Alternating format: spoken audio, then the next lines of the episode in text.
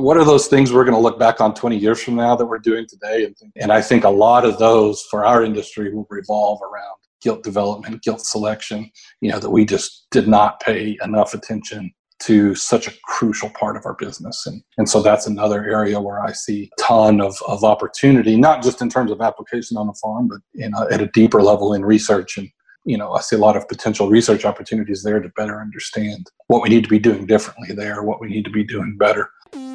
Swine. It's time for a new era of communication in the swine industry, one that you can get the latest updates while commuting or driving to farms. Here, you will have the brightest minds of the global swine industry in your pocket. Swine It Podcast is only possible with the support of forward looking and innovative companies like Elanco's Prevacent, a new perspective. Visit prevacentpers.us to learn more. NutriQuest, experts serving producers and delivering breakthrough solutions. Genesus, the first power in genetics. AB Vista, new nutritional perspectives and novel enzyme applications to drive pig production. Zinpro, essential trace minerals, exceptional performance. EveryPig, a simple yet powerful pig health and production management tool. Gestal, always one step ahead in swine feeding. Adisseo provides programs and services to help producers achieve their targets in a high quality, safe, and sustainable way. Welcome to Swine It Podcast. My name is Marcio Gonçalves, your host for today's episode. This episode's sponsor highlight is about Genesus. Genesus is the largest independent producer of high health registered purebred swine in the globe, having over 80% of all registered purebred breeding stock in Canada. The Genesus genetic program uses genomic selection strategies focused on productivity, faster growth, efficiency, high yield, and meat quality. To know more, go to genesus.com. G E N E S U S.com. Hello, everyone. Today we have Todd Thurman here in the Swine It Podcast Show. How are you, Todd? I'm great. How are you, Marcio? Good, good. Thanks for joining here today. And uh, I know you're you're getting a little uh, bored uh, without that many trips, you know, with the COVID right now. And uh, uh, I'm happy to have you today here on the, on the show. So thank you so much. Yeah, thanks for having me. So our goal here, we don't have a specific. We I know we have some some talk topics we want to cover, but nothing specifically. Um, something we discussed about the fundamentals uh, taught in farm. Uh, I think we can start with that. But also for the folks that don't know you, if you can share, you know, your background and, and what we do today. Sure. Yeah. So I grew up in the Texas Panhandle uh, in Amarillo, Texas. Um, and I, I, tell people I grew up around agriculture, but not really in agriculture. Mm-hmm. Uh, my dad was an environmental chemist, and my mom had a master's degree in social work. Um, and then there's you go back a little bit further, and there's a lot of agriculture in my uh, family tree, but um, mm. it maybe skipped a generation or two. um, but uh, because I was so surrounded by agriculture in that uh, in that community that's so influenced by agriculture, I ended up getting a couple of jobs as a teenager um, working in the in the ag field, and just really very quickly developed a, a, passion for it, and and knew really early on that that's what I wanted to do with my career, and so. Um, I ended up uh, after uh, high school. I went to a junior college at Clarendon College and participated in the livestock judging team. Uh, did that for two years, and then I transferred to Texas Tech University. And uh, there, instead of uh, judging livestock, I decided to uh, get a job at the research farm. Mm-hmm. Um, and that was a really good opportunity for me to get exposed um, to uh, working on a, on a farm every day, working on a pig farm every day, and then also getting to be part of the, the research that was being done by um, Dr. John McGlone and his staff uh, there at the Texas Tech Swine Research Center at the time. So um, it was a great opportunity to get some early exposure to you know some practical uh, aspects of of pork production and also be able to be a part of some pretty exciting uh, initiatives on the research side. Um, when I graduated from Texas Tech, I, I ended up with a uh, bachelor's degree in animal science with a production emphasis and went to work for Cargill straight out of mm-hmm. college. Um, worked for ended up working for Cargill for about 15 years total, Oh. Um, I spent about seven years with Cargill Pork, which was the live production uh, division of Cargill at the time. subsequently been sold to JBS. Mm-hmm. Um, but I was there for about seven years and had several different jobs there. But for the most of that time, was responsible for commercial sow production mm-hmm. uh, for about half of their sows. So I had about 55,000 sows over three states. Wow. Um, and so that was that was the majority of that time there. Um, really just focused on on business management and production management for that uh, group of uh, farms. Um, and then I trans stayed with Cargill and moved over to Cargill Animal Nutrition, but kept doing a lot of the same things. I was with the nutrition division, but still very focused on production. Um, and so I got to learn a lot about nutrition and, and applied nutrition and, and really helped kind of uh, make me a more well-rounded uh, production guy, I guess. But I was still mm-hmm. very much focused on production and help supporting um, that internal team on the on the nutrition side, and then also working with some of the key accounts uh, directly. Um, it also gave me the opportunity to start doing some international work, and uh, I ended up transferring uh, for two years to Russia. Um, and helped uh, a client start up a 25,000 sow farrow to finish uh, system there in Russia. Uh, so I was there uh, full time for two years and then back and forth for another year or so. Um, and then when I came back to the US, I guess they figured uh, if I would go to Russia, I'd go just about anywhere. So uh, they started sending me uh, to a lot of different places around the world, and I started getting a lot of exposure to, to the international scene um, and spent a lot of time in Asia and Latin America, and of course in Europe as well. So, um, ended up leaving Cargill, uh, spent three years with uh, Genesus Genetics, um, was focused about 50% North America, 50% Asia. Um, and a big part of that was uh, key accounts in the US and in China, and then also uh, business development in the Philippines. So, hmm. um, did that for about three years, business development role, uh, along with a little bit of technical support as well. And then about three years ago, in fact, almost exactly three years ago, mm-hmm. I uh, started uh, uh, Swinetex Consulting Services. And I've been uh, uh, doing that for, I think, July 1st was our uh, third anniversary. So I'm sure we, we beat some statistics there, but um, it's, it's been a great opportunity to really build on kind of my background.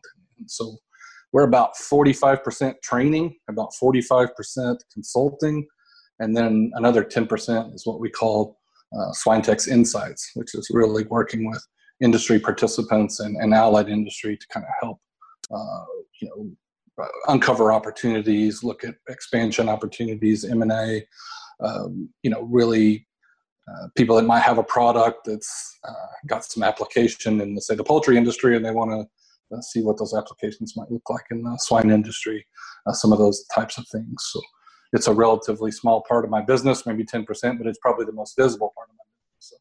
So, um, that's uh, it's 10% of my business, but it's most likely where where you've seen me if you've seen me out and about because you know that's where we do our our reaching out through social media and speaking engagements and things of that nature.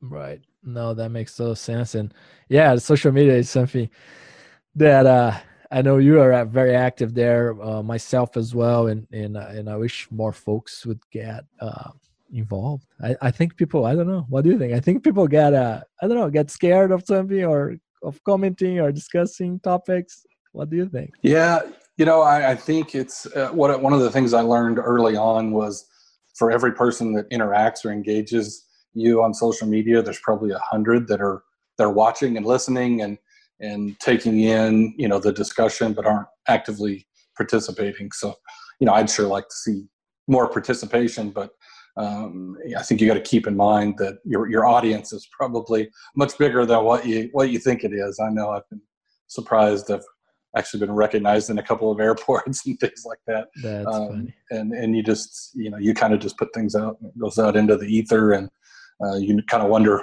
who's even listening but uh, you know there's a there's a lot more people listening uh, uh, than than what you think. So uh, that's encouraging, I think, in terms of getting a message out. Yeah, because I think in the beginning, if you go back, I don't know, five, ten years or more, people look at social media as ah, whatever, it's a waste of time, right? I think today it's a good way for people in the industry to cause not only impact within the industry, but also, of course, outside just from overall consumer perception, I think. Yeah, no, I agree. I, I think it's a great tool. And, you know, we certainly try to do uh, what we can, but uh, we're, we're not professionals by any stretch of the imagination, but uh, um, it's definitely a, a great way to, to communicate, like you said, within the industry and then actually even outside the industry and be able to you know increase awareness of what we do and how we do it i think is important for us to be engaged in that that dialogue even though it's not always easy and sometimes you know very frustrating and you feel like you're being attacked from all sides but i think uh, uh, engaging in that discussion is important. Super cool.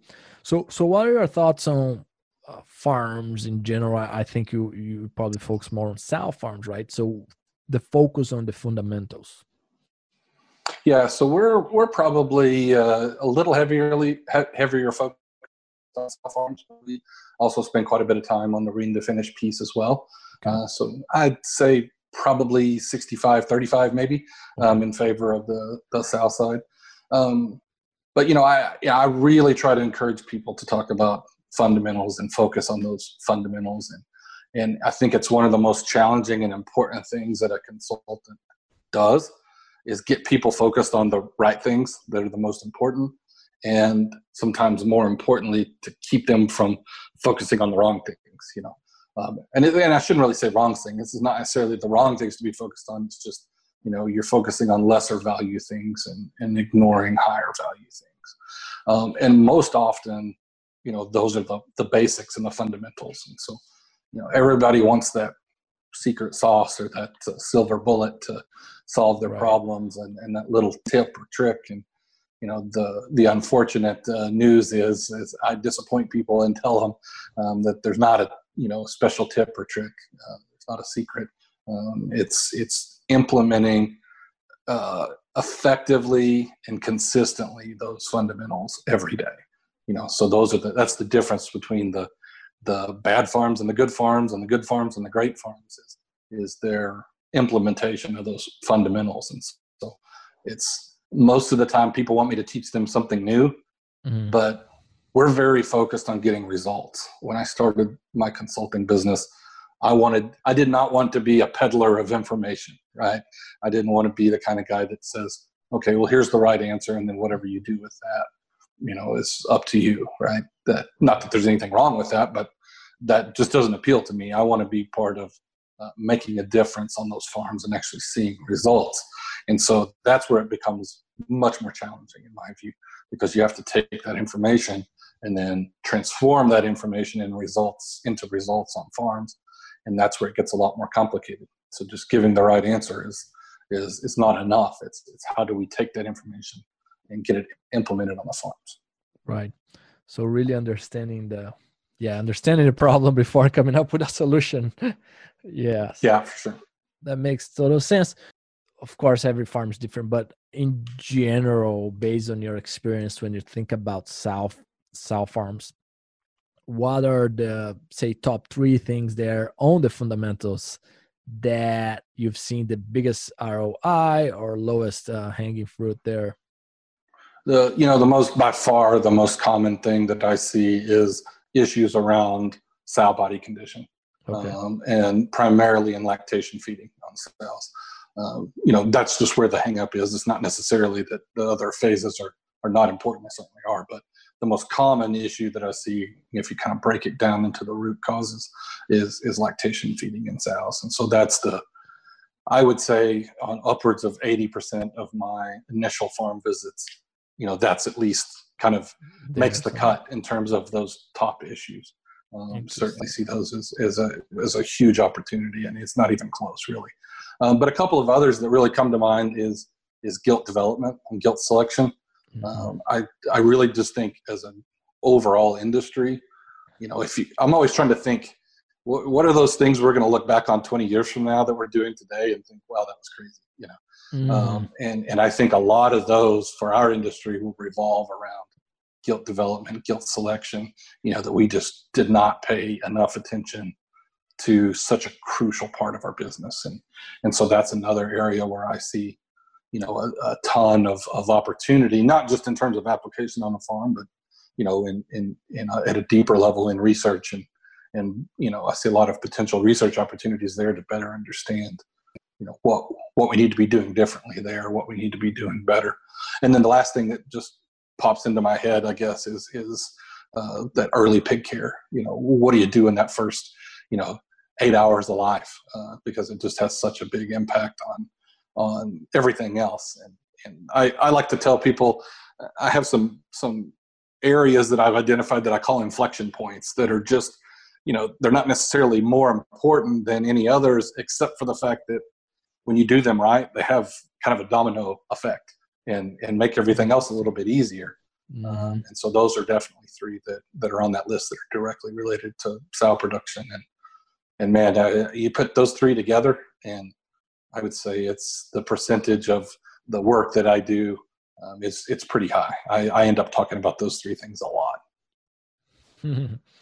Yes, I'm, and I'd say that the first one you mentioned match matches my bias as well.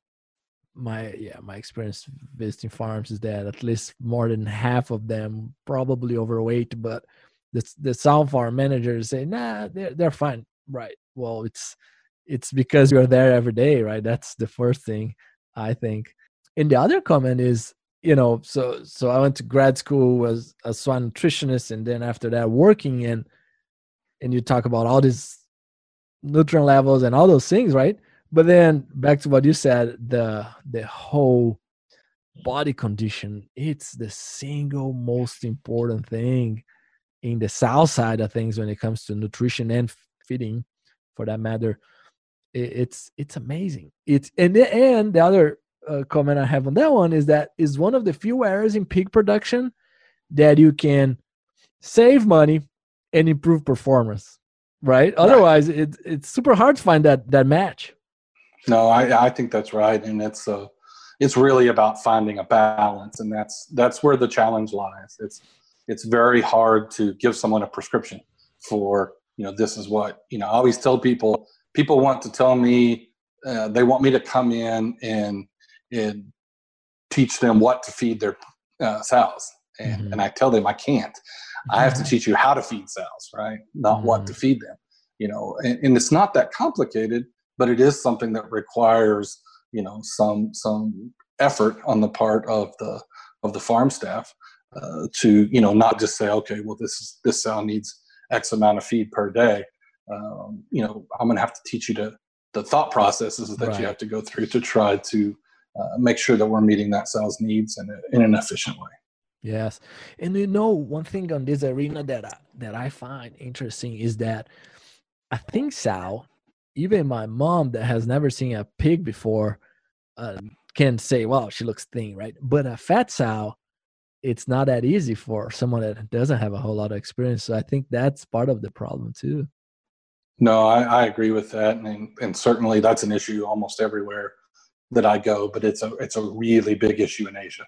Um, oh. I mean, it's almost every farm I go to, the sows are overconditioned, and and it's just this this very old, very ingrained mentality of we've got to get these sows really fat coming into the farrowing house because we know they're not going to eat very good. Yeah. we know they're going to lose a lot of weight, right? And we still want them looking good when they come out. And you know, just that concept of trying to help them understand it's not necessarily you know her condition when she comes out; it's how much did she lose while she was in there. Um, yes. And so you know, beating that mentality in, in Asia is a monumental undertaking um, and something that, you know, I had to spend an inordinate amount of time talking about.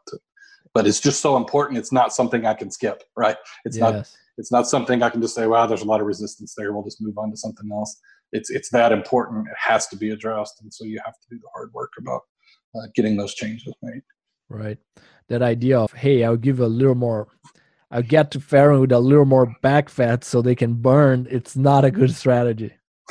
Yeah, and well, and it, and it does make some you know sort of intuitive sense if if right. you're if you're talking about body condition, but when you look at the the the biology and start to break it down, it, really doesn't doesn't make sense, and and really actually you're contributing to the problem. And you know, when I tell people even today, when I tell clients and, and new clients in China, I'd rather your sows be a little thin than a little heavy you know that's just a really hard concept for them to to grasp you know i don't want them to be thin or heavy i want them to be just right but just yeah. you know, if i had to choose i'd sure rather go on the other side because you know it's a lot easier to get that uh, that condition back on that sow when we get her out of the farrowing house than it is to deal with the issues that come along with an overconditioned sow in the farrowing house right and she's probably going to win well we have good data now showing that that you know over several parities, just retention rate and those kind of things too.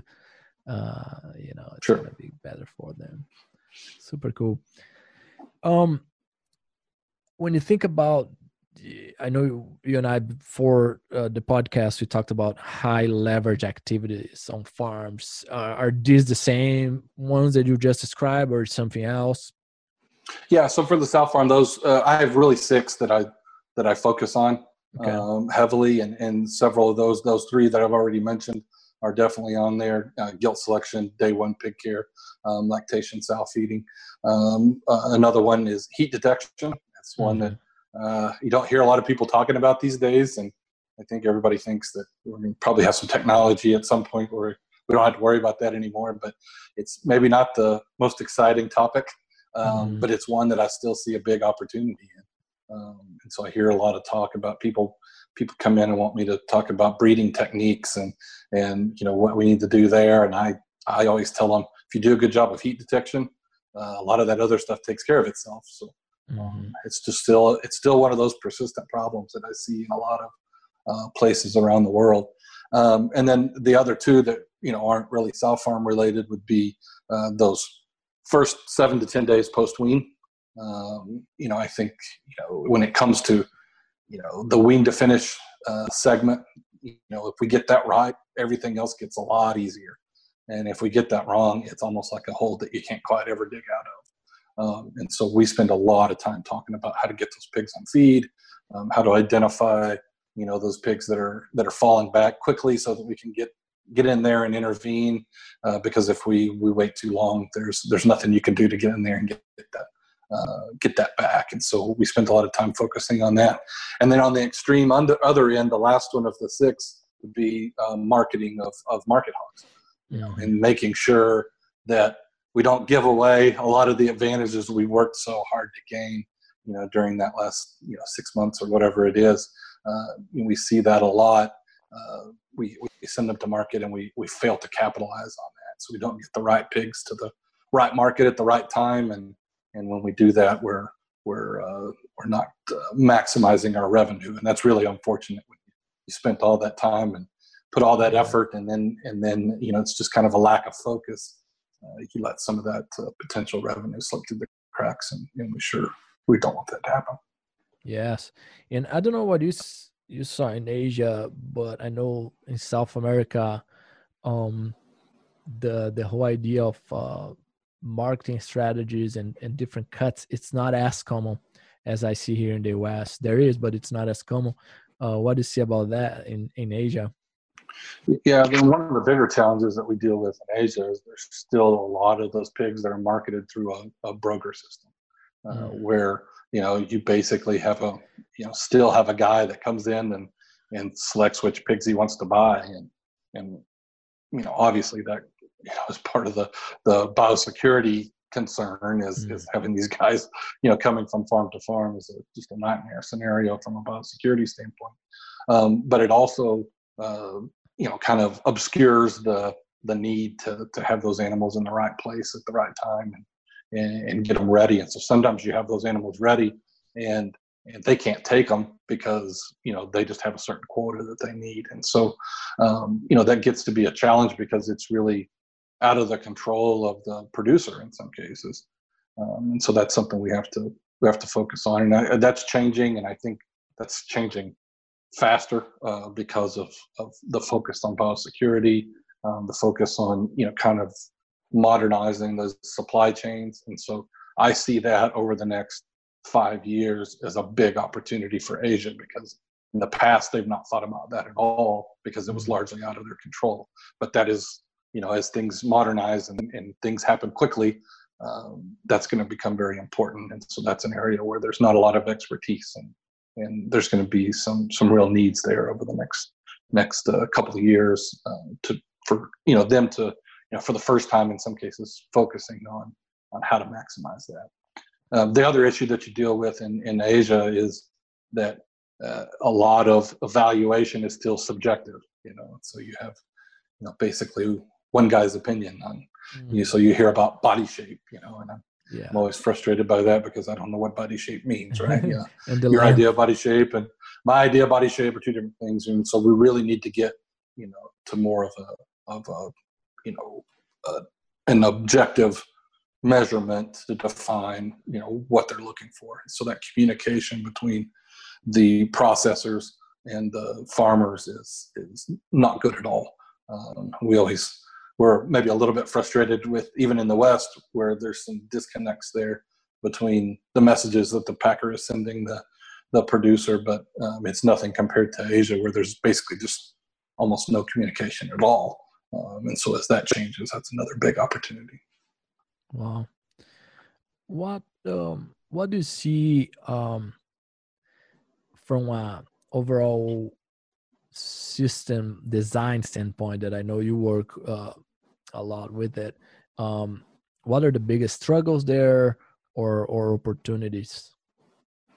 Yeah, so I think as uh, you know, in the developing markets that I that I work in, uh, primarily in Asia, um, a big part of the problem is they're growing so quickly, right? Mm. Um, and so everything is is sort of compressed, and it just happens really fast. And so that can be good, and it can be bad if uh, things are going to happen quickly either way. Um, so if you're doing a good job and you're you're thinking through, um, you know, your system design, uh, then that can be a that can be an okay thing. But when you're, uh, you know, I always tell I always tell people in, in in Asia in general, in China specifically, it's you know let's build it and then figure it out later, right? Um, mm-hmm. and so they're really good at getting things done in terms of taking action, but always not not always so good about uh, planning ahead. And so that's one of the things that I really try to preach to to the larger integrators um, that I work with in Asia is it really pays to think through that ahead of time, you know, and then execute a, a well a well planned strategy you're gonna you're gonna have a lot fewer regrets when you get finished. And so um, it's really about trying to create some consistency and let's think about how to grow this system in a way that it's going to be easier to manage. Um, and I know, you know, when I in the past have brought uh, some of my Asian clients back to the U.S. and um, that's one of the things I always try to get uh, my clients here in the U.S. that are talking to them, giving them advice to reinforce. Mm-hmm. You know, if you have everything that's sort of set up and you've got most of your farms are the same size and roughly the same design, and um, you know your pig flow is is sort of you know makes sense. Uh, it becomes much easier to manage as opposed to a hodgepodge of all different size farms and and different technology and and all those kind of things. So. Uh, the more consistent we can be in that, I think that's going to be a huge, huge advantage for those guys. Interesting.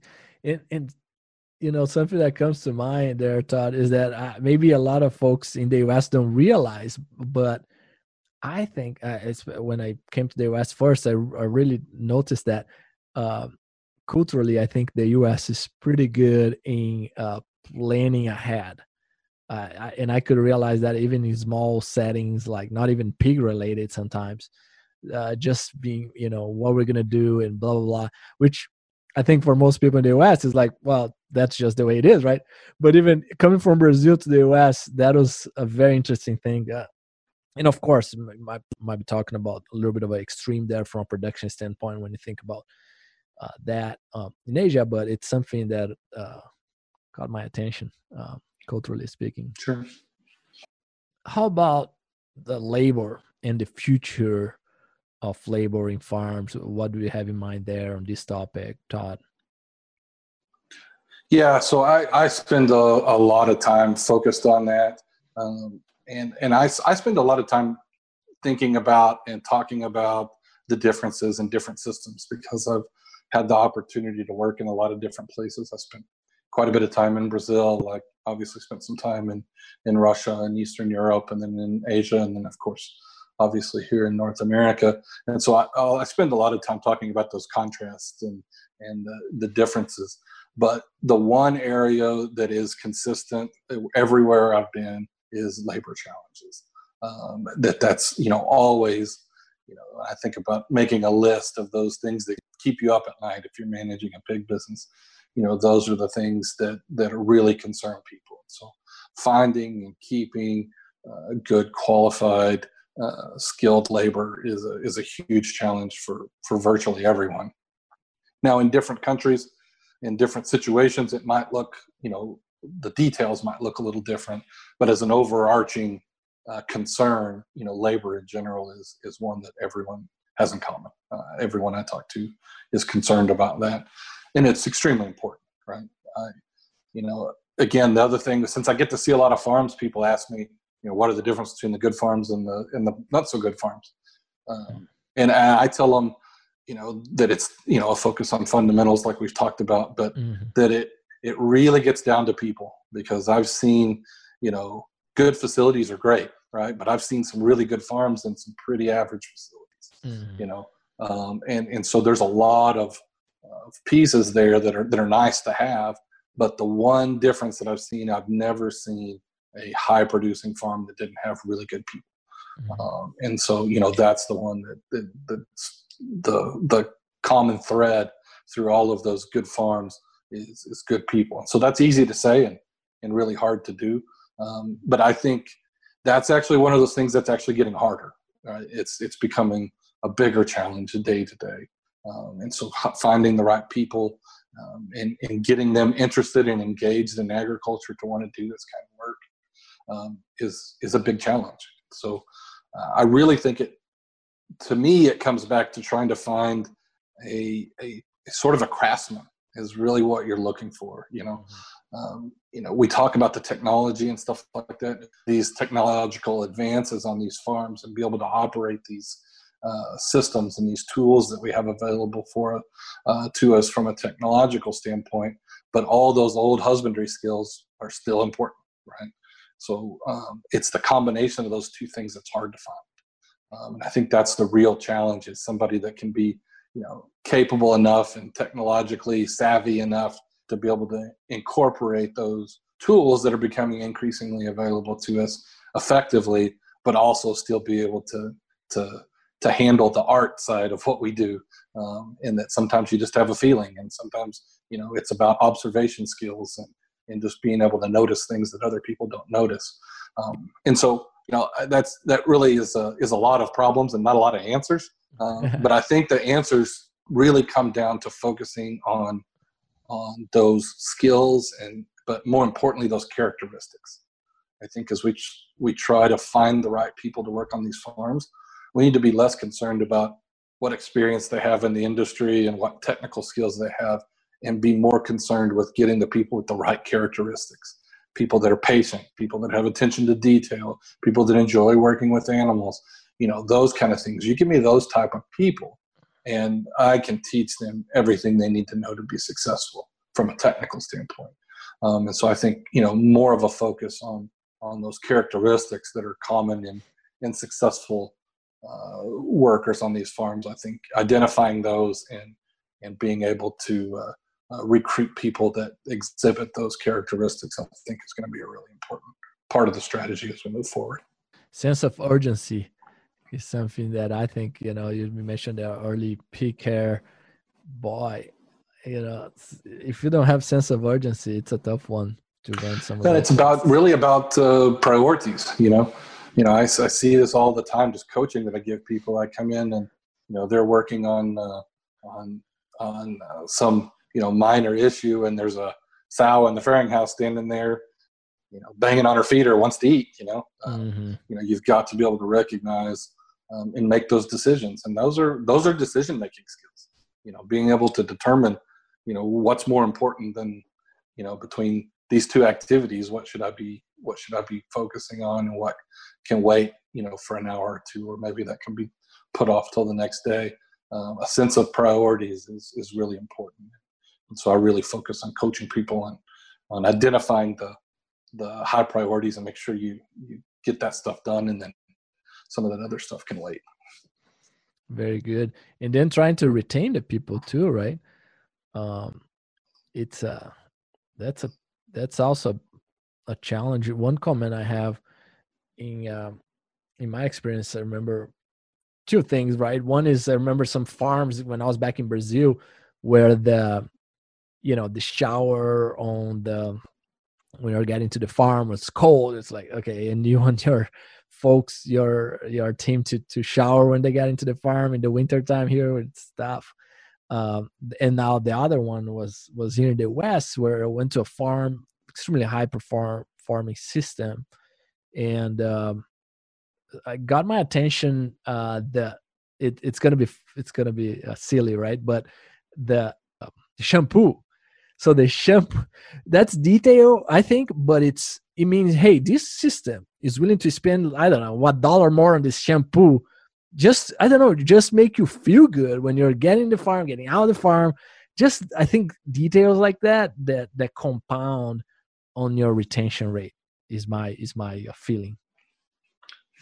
No, I, I agree, and, and I know in China it's becoming a, a huge issue. You know, we think of China as being this huge population and there's plenty of people, but we're also in a, in a massive migration. And so the, where these farms are located, these people are moving to the cities. And so there's fewer and fewer people. It's, a, it's kind of crazy that it's a country of one and a half billion people and we have major shortages of qualified labor in a lot of these locations where we have these farms. And, and so I'm coaching, you know, some of these farm owners that you're competing now with jobs in the city right? Mm-hmm. You're going after some of those same people. So it's not about, you know, tapping into a labor force that doesn't have many other uh, opportunities. You need to think about you're competing with college graduates that have real opportunities, um, you know, in the city to do a desk job, you know, and so it's really important that you you find the right people, identify those people, recruit them, get them into your system, and then, like you mentioned, sometimes it's just such simple things like that just really basic things that show that you you know you care about your employees and you're trying to create uh, an environment that's as, as friendly as possible to those employees. You know this is still tough work. It's it's it's hard. It's stinky. It's sometimes hot and uh, you know it's still physical labor. And so you know we need to do whatever we can to you know improve that working environment for those employees. And and you know like you said it's sometimes really simple things and and and it just amazes me in China. I, I keep meeting with these farm owners that appear to be running a prison, right? You know, in terms of the the environment that they're having their employees endure. And in China, it's even more important because they actually live there on the farm. You know, so they're on the farm for months at a time. So that that work environment extends. It's not just their work environment; that's their mm-hmm. you know their home environment too, basically. And so you know, in those environments, for sure, you know, we've got to take a next extra step if we want to find the right people and want to more importantly keep those people around. We have to be willing to to create an environment that's as comfortable as possible for them. Um, so those seem like such simple things but and they really are but uh, you know it's it's it's really important that we don't lose sight of those things. Very good. Um how about uh, with the recent situation as far as the packing plants and the supply chain. What are your thoughts there from um, efficiency and or resilience standpoint? Yeah, I think I think first of all, I think the the industry should be commended for the response. I mean, it was it was and continues to be a very painful experience for a lot of people, um, and so certainly want to recognize that. Um, that that not only was it was a really difficult time for everyone involved, um, that it continues to be a difficult time. You know, things have gotten better, but we're we're not out of the woods yet, and yeah. we've still got some real structural issues to deal with. Um, with that said, I've been very impressed with the way the industry has responded. Um, I, I, think uh, I don't think anybody expected that we would be able to do as good a job as we had have as an industry to slow these pigs down and create mm-hmm. slack in our systems. It's remarkable what our nutritionists and, and our managers on the farm have been able to do in terms of you know creating slack in a system that just doesn't have a lot of natural slack in it at all. Yeah. Um, and so that's been very impressive. And, and quite frankly, they've done a much better job than I thought was possible. Um, so, you know, that's the industries to be commended for that. And on the on the processing side, you know, uh, the reality is they've gotten back, you know, closer to full capacity, you know, much quicker than I anticipated, uh, than I honestly thought was possible. So, um, you know, it wasn't perfect, and and certainly looking back on it, probably we would do some things differently. But I think it's important for for people to understand that the industry really rose to the occasion, uh, both on the on the farm side and on the processing side.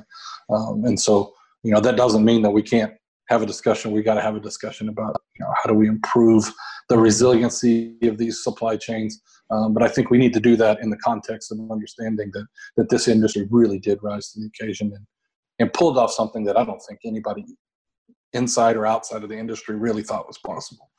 Um, right. And so that's you know that's definitely an encouraging encouraging thing. And then the other thing I would like to encourage people to think about is is it's very natural for us to have this conversation around how do we add some resiliency to the system, but there is a huge amount of value in that efficiency, you know. And so I want to make sure that we don't just throw away that efficiency. Um, you know, it's really easy right now to look at it and say, oh well, you know, uh, when something like COVID 19 happens, the system falls apart, and so we need to do something different. Um, and, and that's natural and normal, and I think it's a conversation that absolutely needs to be had. But it needs to be had in the context of, you know, the other 99 years where we didn't have COVID 19, that system worked pretty darn good um, and, and was created a lot of efficiency. And just from an industry standpoint, we need to try to preserve as much of that efficiency as possible while introducing some more resiliency. And then, even as we step back in a broader context, just economically speaking, I think you know our industry can kind of serve as a as a microcosm for for a bigger picture discussion around um, you know how do we balance that efficiency and resiliency. Um, and and I just want to make sure that we don't that we keep everything in, in context um, and make sure that we understand that that that efficiency has a significant amount of value. And so let's try to preserve as much of that efficiency as possible in our pursuit to improve resiliency. Very good.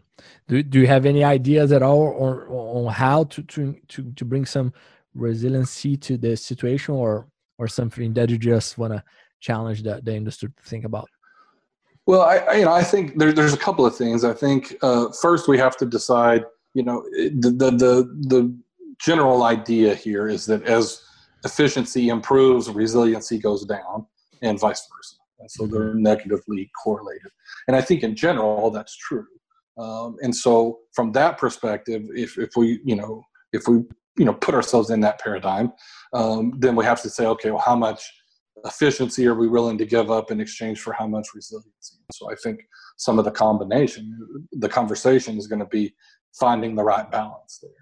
Um, and so I think there's some areas where you know we do need to be willing to uh, to give up a certain amount of efficiency in exchange for some resiliency. One example of that, you know, just to kind of look at uh, an international global you know, trade component of that is we found out through the ASF issues that you know we were very reliant on some ingredients coming mm-hmm. out of mm-hmm. China.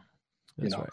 so I know these feed companies as as things got uh, bad in China. A lot of these uh, uh, producers went to their feed suppliers in the U.S. and said, "Hey, we don't want anything that's coming out of China," and and the answer very quickly was, "Okay, well, there's for most of this stuff we can do that, but there's some of these ingredients we can't do that on."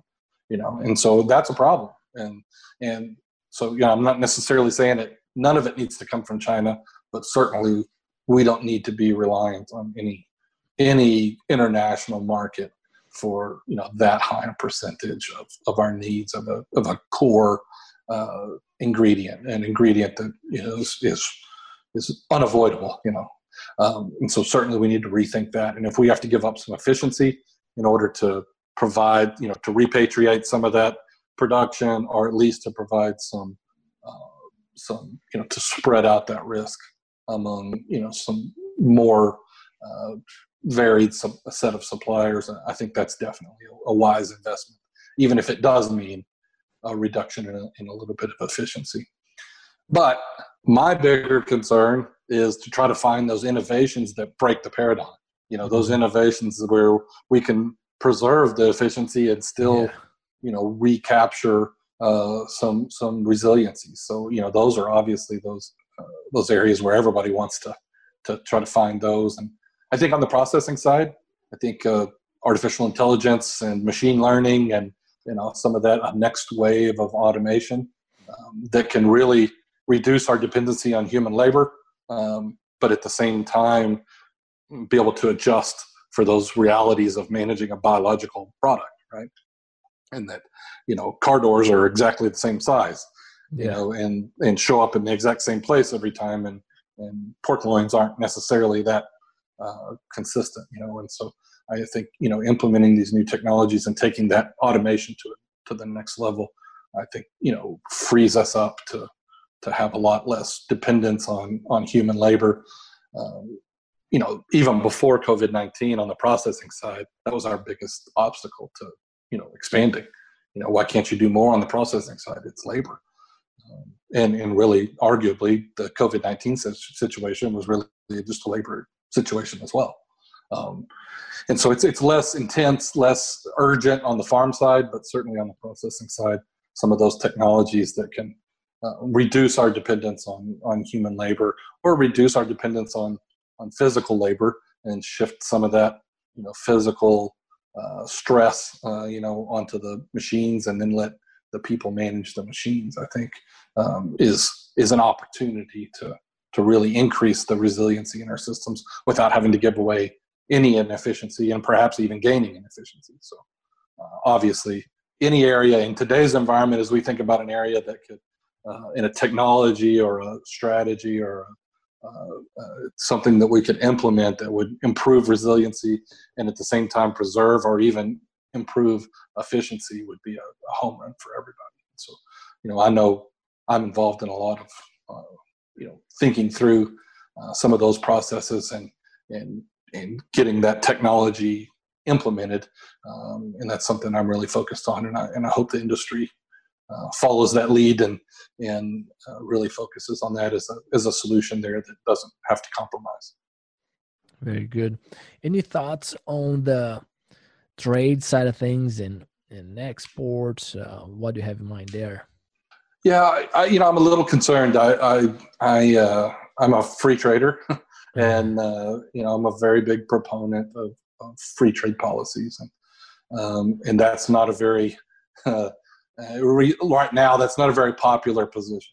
Mm-hmm. You know, there's a lot of, and understandably so, a lot of interest in, in you know, kind of reshoring uh, production and, and less uh, dependence on on global supply chains and uh, and certainly, like I said before, I mentioned an example before of, mm-hmm. of somewhere where that was strategic and and we need to be careful with that but um, you know I, I think we need to be more targeted uh, about those those production uh, those areas where we decide to to reshore some of those capabilities or repatriate them or diversify uh, to other suppliers um, but then in a, in a bigger picture I want to try to preserve uh, a lot of this global trade infrastructure that's been built over the last 10 or 15 years. And, and the reason is very simple, is that I think that, that humanity has benefited greatly from that. Um, and so,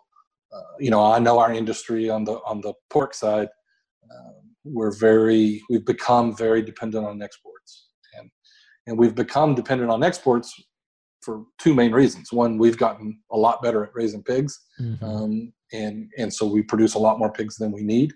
Um, but the the second issue is there's other uh, places that need pork, and we are uh, the most efficient way to produce it.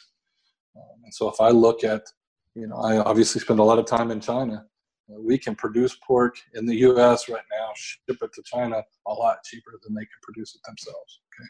Um, and so, you know, finding that balance and trying to create those trade opportunities that are mutually beneficial, uh, I think is really important. And I'm just, I, I'm concerned that in the, the waves of nationalism and, and kind of anti-globalism, that, that we don't, again, give away a lot of the efficiencies that those global supply chains has, have provided us.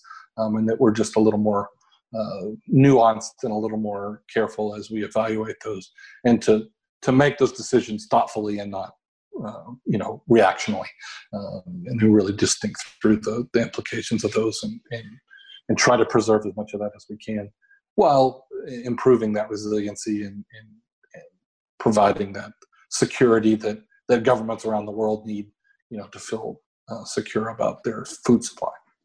No very interesting comments there todd.